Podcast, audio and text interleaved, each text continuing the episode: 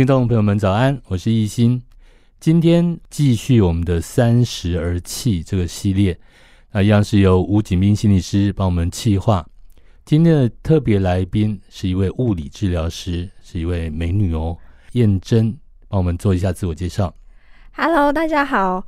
啊、呃，我是曾燕珍物理治疗师。那我从啊慈济大学物理治疗硕士毕业之后呢，嗯、其实算是一个不务正业的治疗师。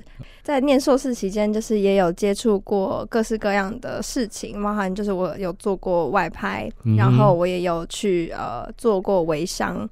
那这在这个过程当中，我发现到说我可能没有那么适合医疗院所，所以当今天呃，硕士毕业之后，我开始找寻物理治疗师的各种可能。嗯哼，对，我我相信很多听众朋友们对物理治疗这四个字大概听过了哦，然后大概对内容不是那么的熟悉好，所以我也想趁今天这个机会，我们做一下社会教育好了。先帮我们介绍一下所谓的物理治疗，它最重要的是在做一些什么事情？啊、哦，我觉得。民众对于物理治疗师的认识，大概会觉得说，呃，讲复健师他们会比较知道。那物理治疗它其实做的事情蛮广泛的，嗯，就是说他可能从。呃，我们生病了，蹲不下去，或是他走路不太舒服，嗯、这些都是我们可以处理。它是属于疾病的处理的部分。那再来，如果他是健康人，呃，我想要动得更好，我想要动得更健康，那不想要受伤，这个部分也是治疗师可以做到的预防。那 even 我觉得它是一个从你刚出生，甚至到你终了，就是都可以接受物理治疗的服务。嗯哼，对。那我特别对于所谓的物理治疗，因为“物理”这两个字在中文翻译起来怪怪的。那到底物理代表什么意思？它是我们念的什么物理化学的那个物理吗？嗯、呃，在物理的话，其实是因为翻译的关系，嗯、因为英文它是 physical therapy，所以它就是翻译成物理治疗。那物理治疗师他在做的，我自己的理解啦，就我这样的经验下来，我会觉得说。呃，只要不侵入、不动刀、不把人开肠破肚的，嗯、都是我们可以处理的。包含呃肌肉啊、骨骼或是神经，它关节不卡卡的不顺，它会痛，嗯、或者是它哪里太紧，这些都是我们可以处理的范围。那我们会透过一些呃物理因子，像大家最熟悉的，应该就是呃电疗、嗯、热敷，或者是你会去做颈椎牵引，或是腰椎牵引，就是我们。呃，比较通俗叫做拉腰跟拉脖子，哦、嗯，听起来很吓人。吊起来这样。嗯、对对对的方式，那这是属于偏物理因子，我们透过这样的做介入。嗯、那当然还也还有其他像是徒手治疗、呃运动治疗，有一些不只是仪器治疗的部分。嗯，谈到这边，我想邀请另外一位特别来宾加入我们的谈话。Hello，主持人好，各位好。瑾斌，今天就当做路人好了，好不好？我们的我们两个角色有点像路人啊。所谓的路人，就是说，呃，依照一般台湾民众对于物理治疗的理理解，或者说呃，跟物理治疗所接触的经验来讲，瑾斌，你有使用过物理治疗吗？你对他的理解是什么？说真的是没有使用过物理治疗，嗯、因为看之前也在音乐场域待过。总觉得经过复健科哦，那一些人应该都是物理治疗物理治疗师吧？嗯哼，就带人家做复健啊，重复的拉手，然后要伸 伸展经络。那那我就觉得好像是他们是有出过一些车祸问题才会来进行做复健的，嗯哼，或者是关节一些退化。我当初觉得物理治疗师好像就就只有在医院做事，嗯，嗯，我从没从来没有想过说。物理治疗师如果出来出了医疗场域，对对，他们可以做些什么？嗯，因为有一阵子我也是肩颈相当酸痛，或是常常那个翘脚、脊椎，我感觉有一点侧弯，我都说要不要去整骨？对对，要不要去整骨？但是我就不会想到物理治疗师，我就我就会去看看那些是不是去找铁打损伤啊？嗯，那或或是说，哎，问。问朋友说：“哎、欸，去哪里整的啊？”这样子。对对，但是在这一两年，哎、欸，就开始有物理治疗的 YouTuber 出来了。嗯，我就觉得蛮特别的。OK，对。那燕珍可以被帮忙回答一下这些疑问呢？刚刚景斌提到很多我在临床的。观察，其实我在念书的时候，我也不知道到底什么是物理治疗。我当初就只是觉得说，哇，大体解剖看起来好专业哦，我好想学，我就选了物理治疗。那蛮有趣的是，当我到实习完，实习完之后，我就到慈济大学念硕士。我那时候有一位临床老师，那。我看他做徒手，其实我对于物理治疗也算是一知半解。你说做徒手？对对对，啊、就是不用用仪器的。对，我的老师很特别，他花很多时间在做徒手治疗，因为他有到国外去呃实习，就念书跟实习过，嗯，所以他也知道说徒手治疗的帮助在哪里。嗯、那因为台湾健保的呃关系，大多数都是以仪器治疗为主，民众可能他。走进诊所，他就可以一个早上 就坐在那边，然后啊，立过来啊、喔，然后就是啊，还没八点，在那边好像在抢着什么排队限量品一样，就等着要我第一个，我第二个，老师我要坐这里，这些都是我在诊所，就是后来去诊所观察到。那那个时候呢，我就我那时候问了老师一个问题，我就说，我怎么知道说这个病人他到底会不会是因为我做了。这样子的徒手，他有没有更好？嗯哼。其实那个时候老我对物理治疗一知半解，老师用很惊讶的眼神看着我说：“你是不是不相信物理治疗？”他那时候的回答等于有点对我来说像是就是晴天霹雳，有点否定我说我我都要念到硕士，然后呃，但你问我我是不是否定物理治疗？我回去想想了很久。是。那后来越了解的越多，因为有了这样的疑问，自己不断的去。了解说，那到底什么是物理治疗？可以带给人们什么样子的价值？所以那个时候看到老师他一下要忙去开关仪器，那个仪器吵了，我不知道你有没有进去过，非常对我来说就是很紧张。我、嗯、A 亮了，然后 B 又要 A C 又要帮你弄，然后然后你在做徒手治疗的时候就会被打断，嗯、因为我们需要花时间评估，然后再给他适当的处理。是对，所以就一直跑来跑去，我就觉得。嗯那个环境，那个工作环境是我想要的吗？嗯、我其实那时候就在思考，就是物理治疗会有什么样的可能？那当然就是后来到诊所，就是我刚刚分享的，其实呃会看到很多民众就大家排队要一起去做复健，然后啊，另外丁盖博来，好像变成一个。也是不可或缺的存在，就是哎、欸，怎么觉得像长辈的心灵支柱？嗯，呃，听过定期聚会，好像早会这样子。对，就说哎、嗯欸，你今天有来啊？你上礼拜去哪里？嗯、就会变成闲聊。你脚好一点没有啊？对啊，啊，我奶龙背后啊。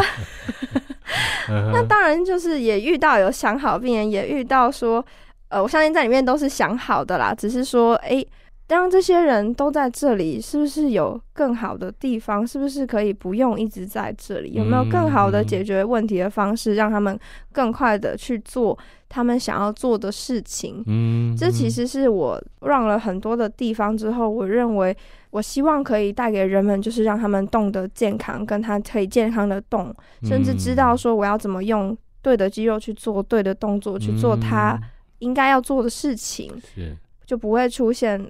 后来的很多运动伤害的一些问题，嗯嗯、对，我觉得燕珍刚刚讲的是动的健康，健康的动哦，这个好像在一个精髓在里面这样子。对，那其实景斌也有提到说，其实一般民众的观念里面还是会觉得，哎，物理治疗是不是就是跌打损伤啊，或者整脊师之类的？那燕珍你怎么区分呢、啊？就是我们的物理治疗的专业跟一般的所谓的民俗疗法中间有什么可以说服大家说，哎？来找物理治疗师还是比较好的，这样。嗯，我觉得其实也不用到说服，就是说民众他可以去判断说可以适合什么样的处理。那因为呢，我自己没有去给人家瞧过，我没有去推拿过，所以我也没有跟这样子的从业人员聊过。所以其实我对他们的了解就只是停留在我的认知跟我的想象。嗯，那我觉得从我的出发点来说，就是。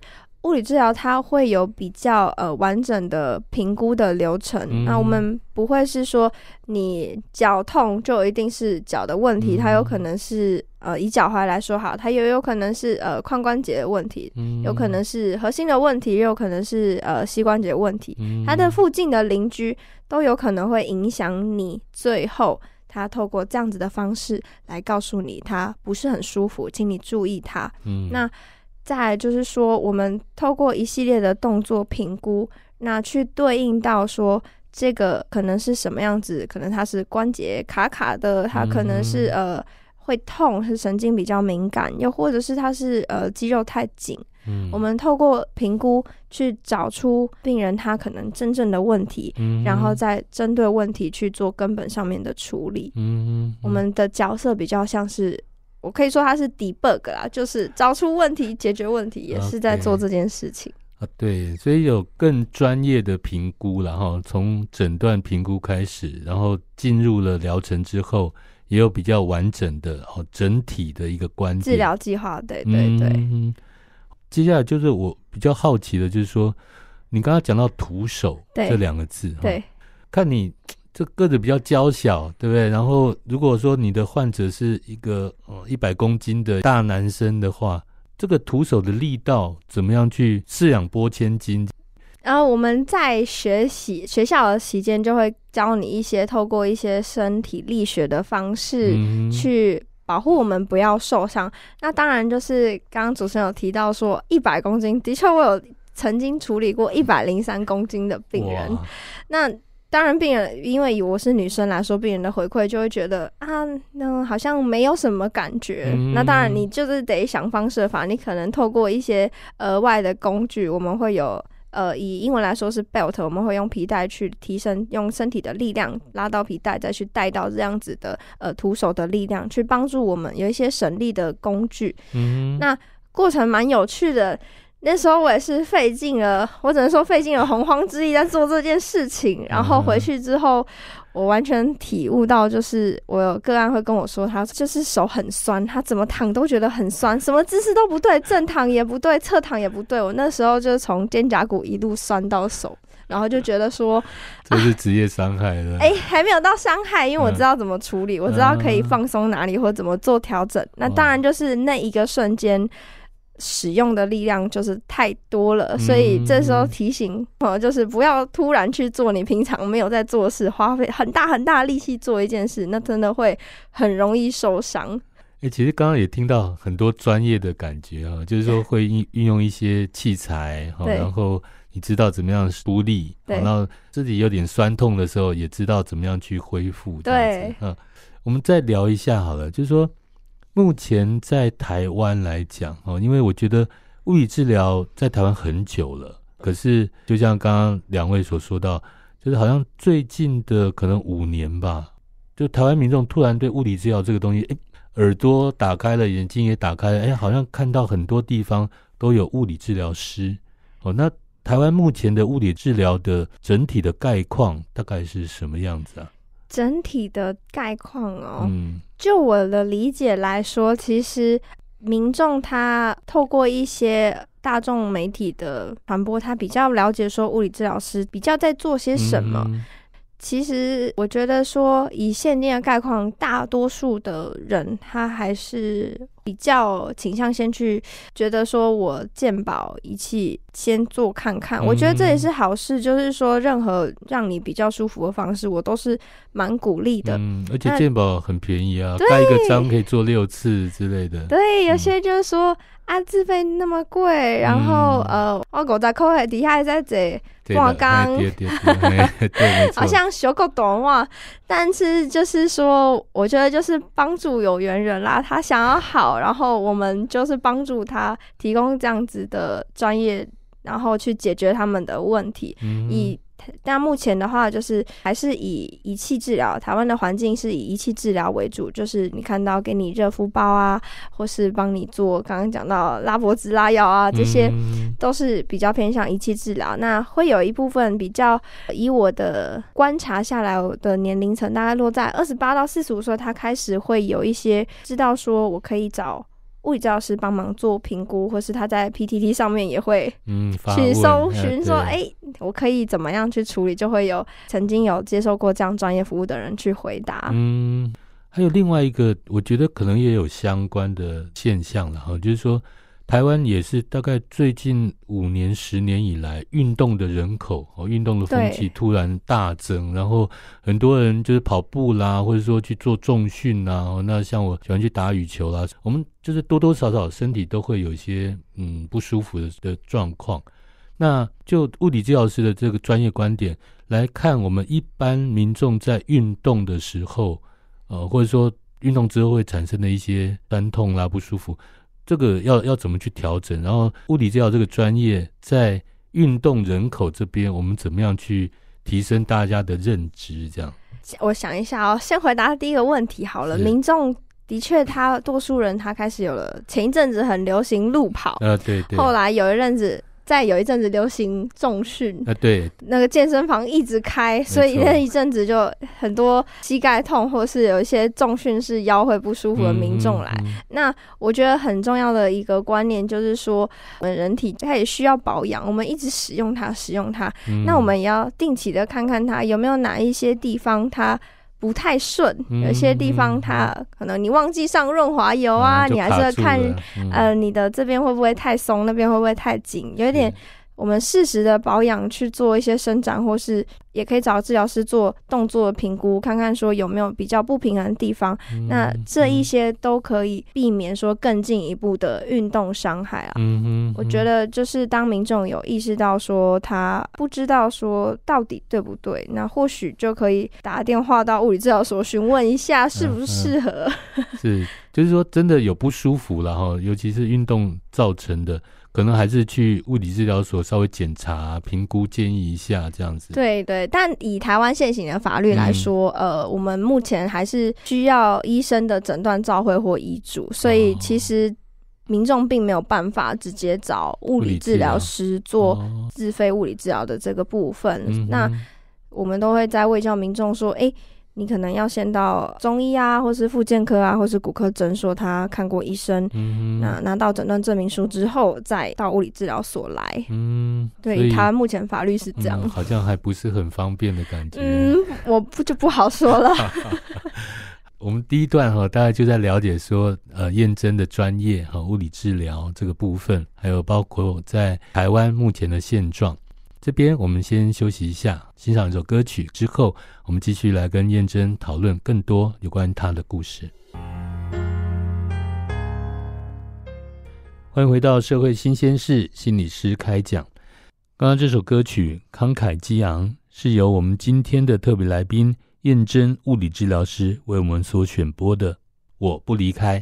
彦蓁为什么想要挑这首歌呢？呃，我觉得说在人生的道路上，难免会遇到很多跟你有不一样想法，或是他没有那么支持你，或是看好你的人。那人生难免会有这各种的阻碍或是困难，但是不要忘记，在你的身后有一直支持你的朋友，支持你的家人。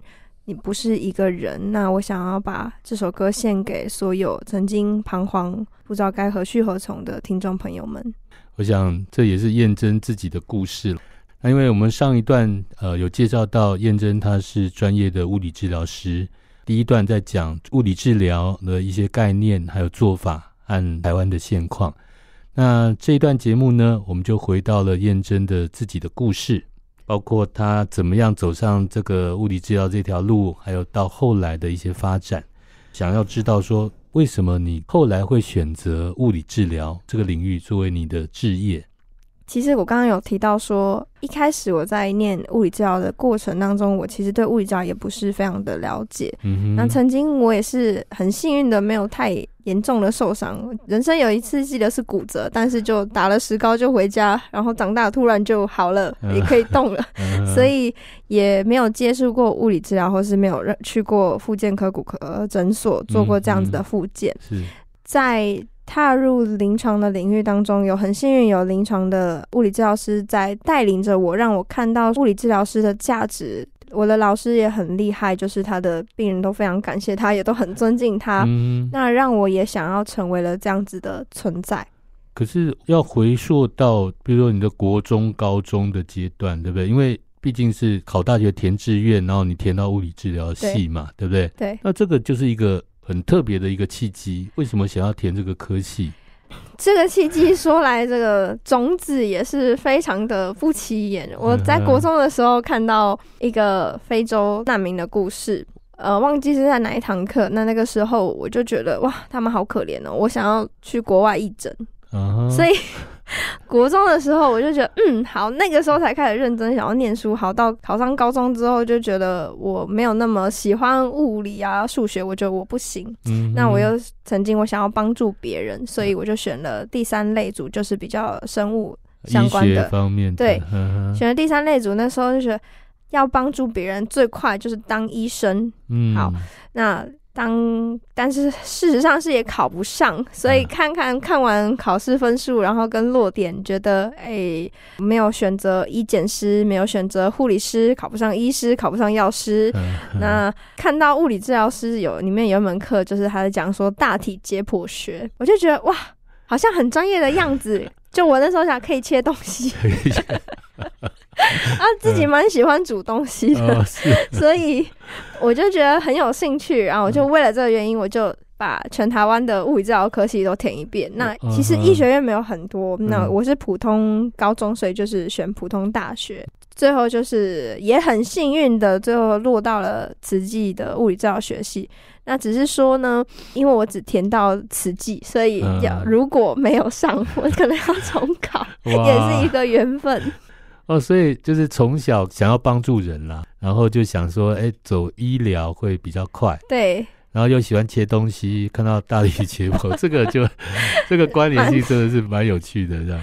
所以大学念了四年，然后后来直接就念了研究所。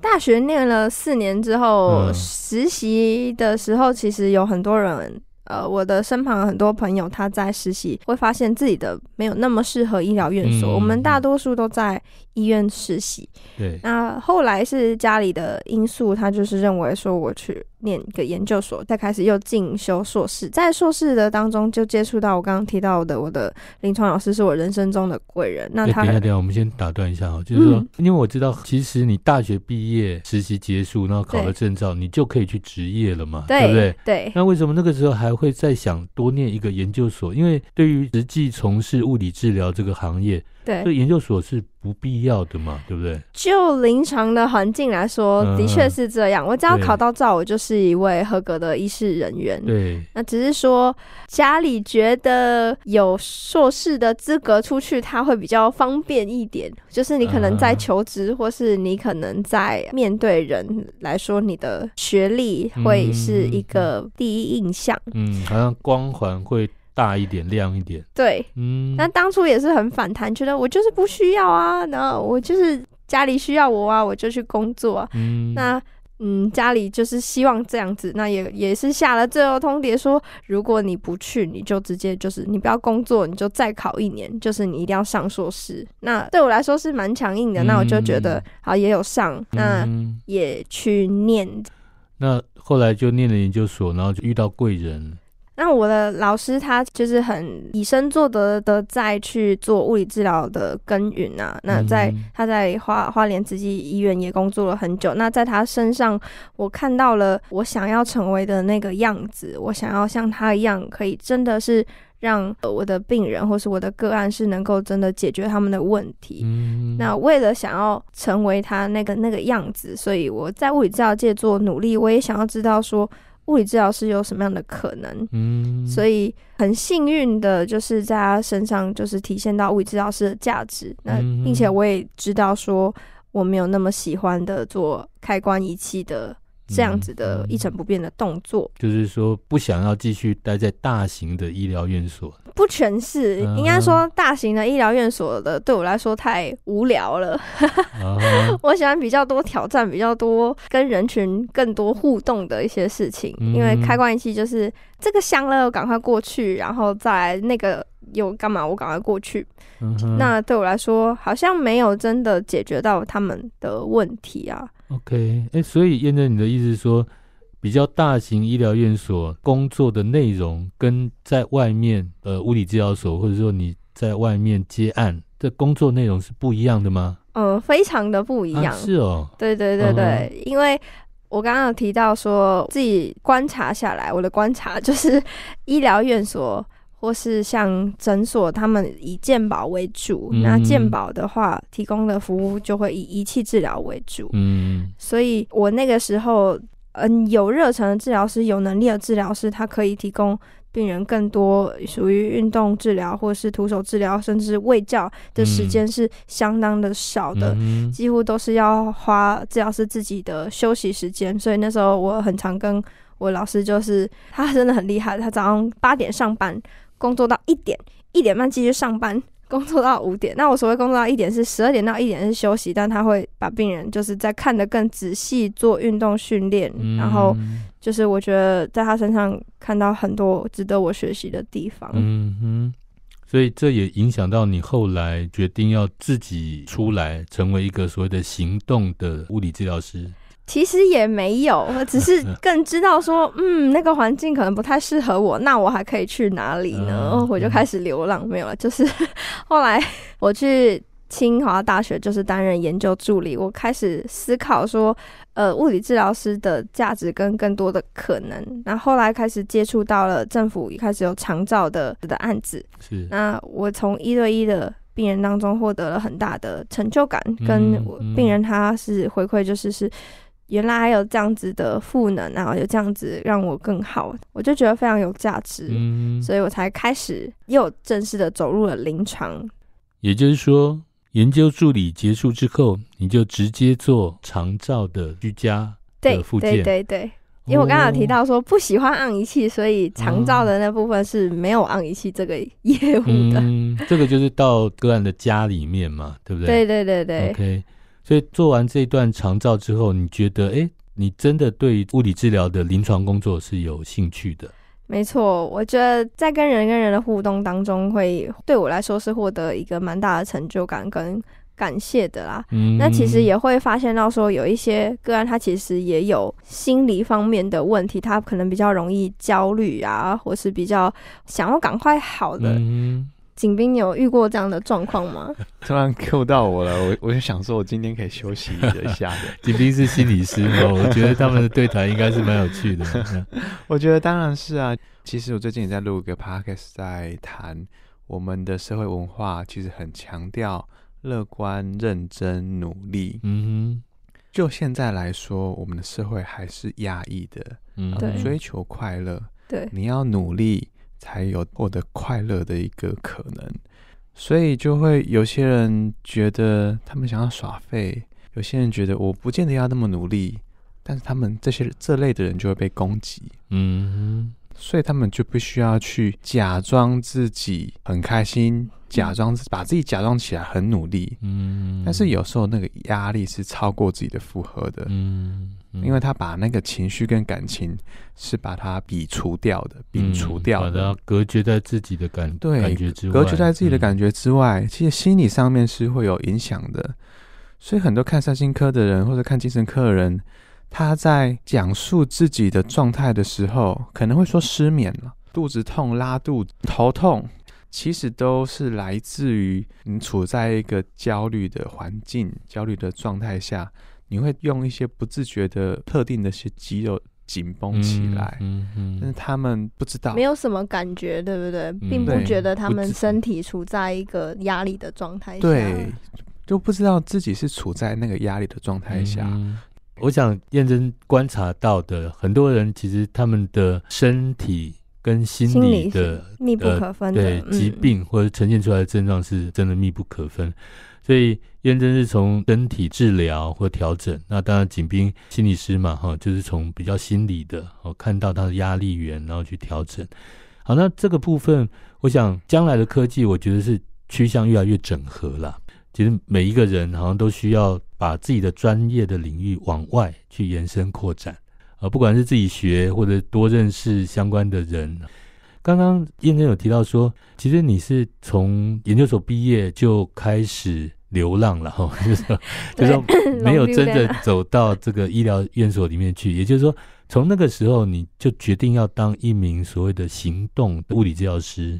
其实我觉得也没有立定志向，而是说我在找寻一个我想要的工作环境。嗯、我理想中的工作环境，我应该要给呃我的个案他什么样子的专业服务？我在找寻这样子的地方啦。是、嗯，所以目前是在物理治疗所任职。嗯、那那个时候我提到全职吗？呃，对，就是说我觉得哎，还是想多看看。我有我为了要学以致用，我就是。找了一间诊所，里面有我学习到的一些额外进修的昂贵仪器。嗯，那他他也是鼓励你做自费，就是做一对一的处理的，所以我就进入那个诊所。嗯，但是我刚刚提到说不喜欢昂仪器，所以其实全职大概一两个月就结束了。嗯、那但是后来，呃，我觉得就是说那个时候就开始找我可以待哪里，所以才开始到处看看。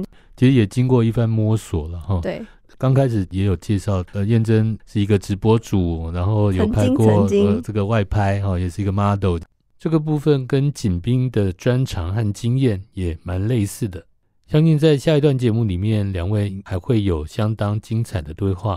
那我们在这边再休息一下，欣赏一首音乐，继续回来访问燕珍跟景斌。欢迎回到社会新鲜事，心理师开讲。这首歌曲是张韶涵所演唱的《不害怕》。同样是今天的特别来宾燕珍所为我们选播的这首歌，对你的意义是什么呢？刚初接触到这首歌，是因为开始听了张韶涵，就是近年来的专辑，他近年来比较多在大陆发展。嗯、听到这首歌的时候，其实对我来说是蛮有意义的，因为他歌词有提到说，人生难免会彷徨无助，但是你要怎么样去调整自己，那面对接下来的挑战。我觉得对我来说是一个蛮大的鼓励。那它的歌词跟它的旋律也蛮鼓舞人心的，让我在彷徨无助的夜晚，让我调整好自己，准备迎接接下来的挑战。所以，我们这一段节目就要开始进入到比较近期的生活了哈。就像刚刚燕珍所说的，在研究所毕业之后当了助理，然后到了长照之后，又回到治疗所里面，然后做一个专任的工作。我想中间这样子来来回回，应该有很多你对社会的观察，还有对于自己未来的规划。你觉得就你的观察，台湾的年轻世代啊，包括你自己在内，目前普遍面临的一个比较大的困难会是什么？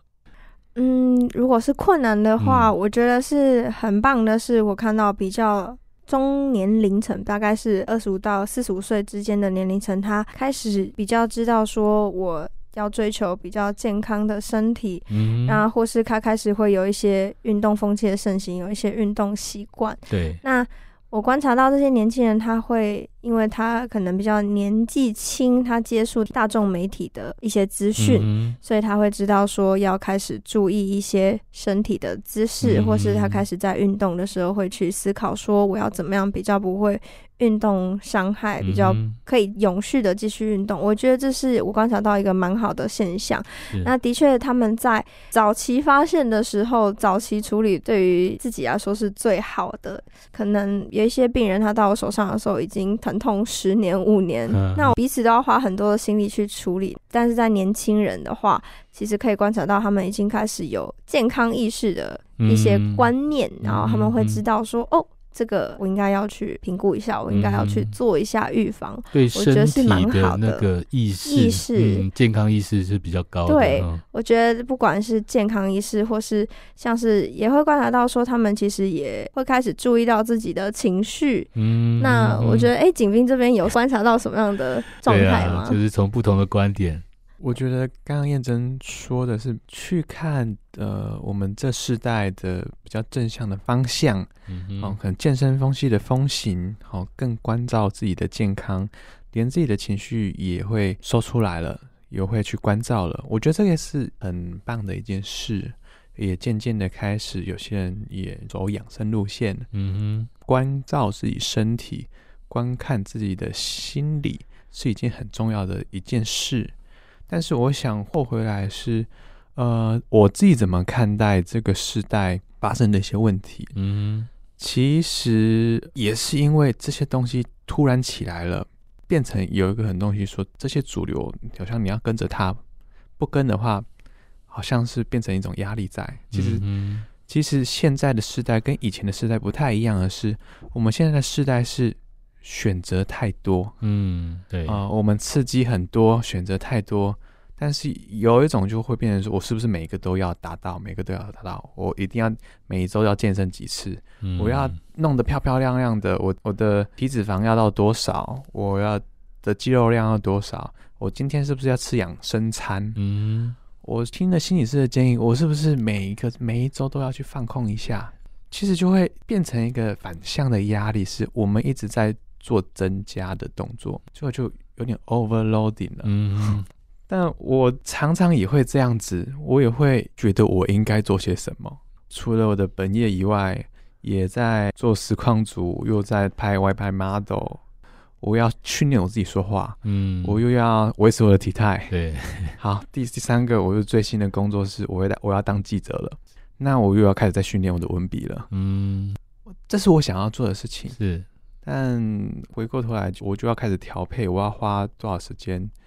多少心力去做？嗯、我觉得在新的时代的一个年轻人要面对到的是，不是增量，嗯、而是减量。嗯、即使现在风气开始有些转变，嗯、但是还是回归到自己，自己想要做些什么，活在哪里。嗯、每个人自己都有一个独特的时区。尤其在这三十岁，蛮特别一个转换的阶段。嗯、有些人稳定了，有些人还没稳定。有些人赚大钱了，有些人没有，有些人消失了，或者说有些人一直在很活跃，很活跃。嗯，对，其实会对自己的内在会产生混淆的。嗯，对，这个混淆是来自于我自己的定位。可能有些人有些安排啦，嗯，可能他的拉长的时间是到三十五岁我才会有事业有成就，或者是说不会在三十岁结婚。但是就看到越来越多人结婚了，嗯，那些原原本预计没有三十岁结婚的那些人，也也会开始紧张起来了。嗯，这个就是何去何从嘛。呀，对，okay, 我想刚刚提到的这个三十岁这个时代啊，景斌开始有一些体会，好，然后开始反思。那燕真呢？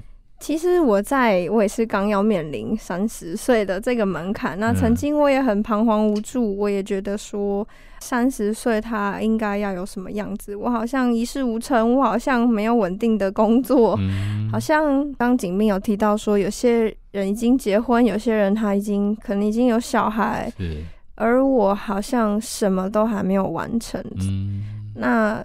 这样的状态，我觉得是要再进一步的去思考。但我的确在比较年轻的族群，可能我不是接触心理方面，比较从身体方面去做协助他们。嗯，我会认为他们可以开始觉察自己内心、觉察自己状态的这个动作。嗯，因为的确像刚景明提到说，外在的资讯量已经太过于庞大。嗯，那当他们开始关注自己，就会发现到说，哎。原来我的姿势是这样，哎、呃，原来我的这样子划手机的动作是让我不舒服的原因。哦，原来我不知道说我在用核心的力量的时候，我的脖子也会出力，嗯，或甚或是有些肩颈酸痛的人，他其实会回答我说，哦，我没有觉得我做了什么，我什么都没有做，但他就开始痛。OK，我就观察到说，他甚至在切菜的时候会太用力，脖子都在处理。Uh, uh, okay. 那这样子的观察到说，其实我觉得我们或许可以多静下心来，好好的审视自己有哪一些是可以舍去的。Mm hmm. 像最近有蛮红的书，就是提到断舍离的一些艺术。Uh, 那这些减法的生活，让我们可以更清楚的明白说我们自己想要的。Mm hmm. 我觉得。对于三十岁来说，就是人生的每个阶段没有你应该要有的样子，嗯，每一个阶段都是你的经历跟你自己的步调。嗯，有时候我也会焦虑，我也会觉得我好废哦，嗯，我我怎么都处理不好，或是人家已经做的很厉害了，但是再回过头来看看，其实自己已经做了很多事情了，嗯，一路走来真的是蛮不容易的。嗯。听起来是说，燕珍慢慢的可以回到自己身上，然后看到自己的一些努力，那当然，呃，身为物理治疗师的专业，让你也看到说很多的年轻人，他们生活作息上面啦，或者生活习惯上面有一些不良的姿势，啊，或者是生活习惯，所以也会想要建议他们改善。譬如低头族啦，或者说呃整天久坐的人，你会怎么建议他们呢？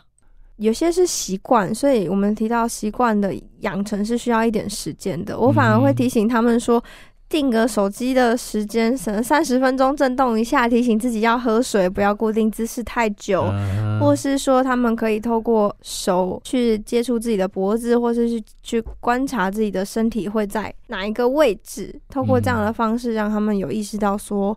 呃，我现在的姿势是什么样的状态，或是我现在的身体在什么样的一个状态？嗯。更多时候，我会向他们提问说：通常你在什么样的情况下会出现这样子不舒服的状况？嗯。什么样的时候你会有这样子的感觉？嗯。那这样子的提问，让他们去感受到他们身体发出来的警讯。有时候。身体的警讯的确是身体的问题，但有一些身体的警讯是心理上面的问题。嗯，那我们就回到景斌这边，我们看到一些真的像你刚刚说的资讯的轰炸哦，然后现在的选择上的焦虑，对自己人生定位的焦虑。那身为一个心理师，通常会建议他们怎么做呢？我觉得刚刚燕登物理治疗师也谈了一个很重要的重点，就是回到自己身上。嗯哼，实际该怎么做？其实就是从生活开始，跟自己的感官做连接。嗯，比如说你到了一个风景的地区，你是可以投入在里面的。嗯，而不只是拍拍照，然后就走。对，而不是拍拍照，不是打打卡。对，你用你的眼睛去看，用你的耳朵去听。用你的鼻子去闻，嗯，甚至会有尝到一些味道，嗯，或是风吹来的那种温度、触觉、感觉、触觉。嗯，我觉得这个是第一步的练习，就是把感官的连接回到自己身上。嗯，第二步的是情绪上面的连接、嗯，想法的连接。有些人可能对你做出一些刺激，但是你的焦点是在别人身上。嗯，为什么他要这样对我？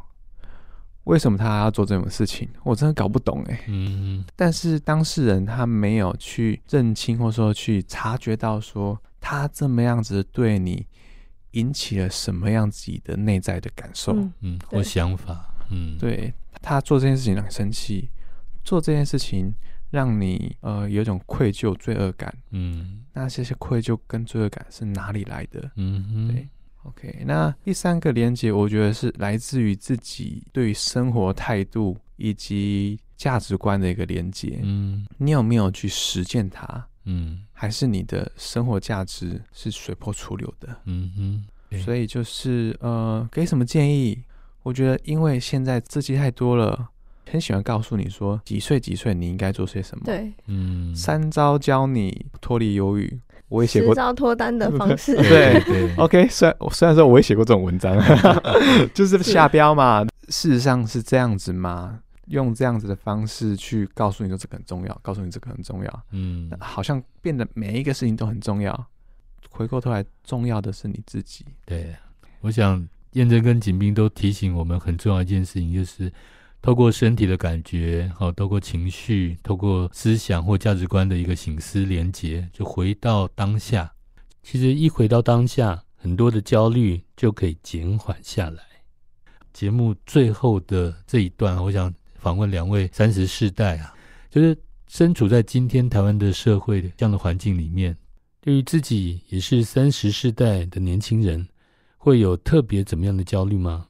我先说好了，就是。嗯如果对我来说的焦虑，应该是说，我觉得我一事无成，我没有固定的工作，嗯、我还没有结婚，或是啊、呃，好像什么都没有做好，没有人家厉害，然后不上不下的。嗯、其实焦虑会在于一个自我的认同上面，嗯、自我的价值认同。是，但是会在再花时间细想，其实好像也没有这么糟。嗯、所以我觉得。不管做或不做，嗯，那都是一种选择。那你也、嗯、你也都是你自己。Yeah, okay. 对，我觉得这是一个对我来说蛮重要的事。那我也送给所有听众朋友，就是没有什么时候是应该要做些什么事情，嗯、每个阶段都有你自己的步调。是很棒的建议。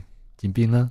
我觉得我的焦虑来自于说最近工作的转换，嗯，我最近工作的转换转转变的非常的大。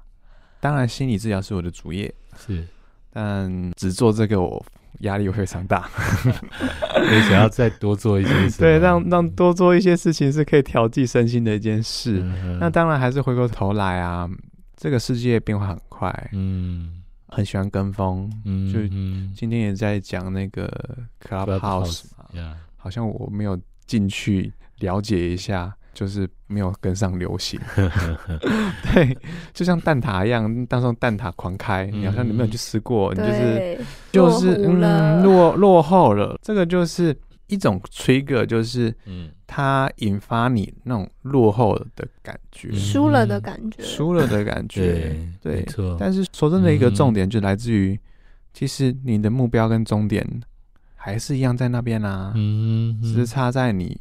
你要花多少时间？你要用快跑速度跑过去吗？嗯，还是说你要调配速度的时间？有时候可以停下来再跑。是，所以景斌的焦虑，我想 也是很多我们现在年轻人遇到的焦虑，就是看到好像很多很多的机会，好像很多很多自己还不足的地方哦，那就想要赶快去补足它哦。那其实回过来，像验证刚刚讲的，哎，我们每个人有每个人的速度哦，每个人有每个人的目标。那每个人都是独一无二的，对。那所以我们就按着自己的步调，按着自己想走的方向，对，哦，一步一步往前走。好，今天的节目，嗯、谢谢两位年轻世代的参与。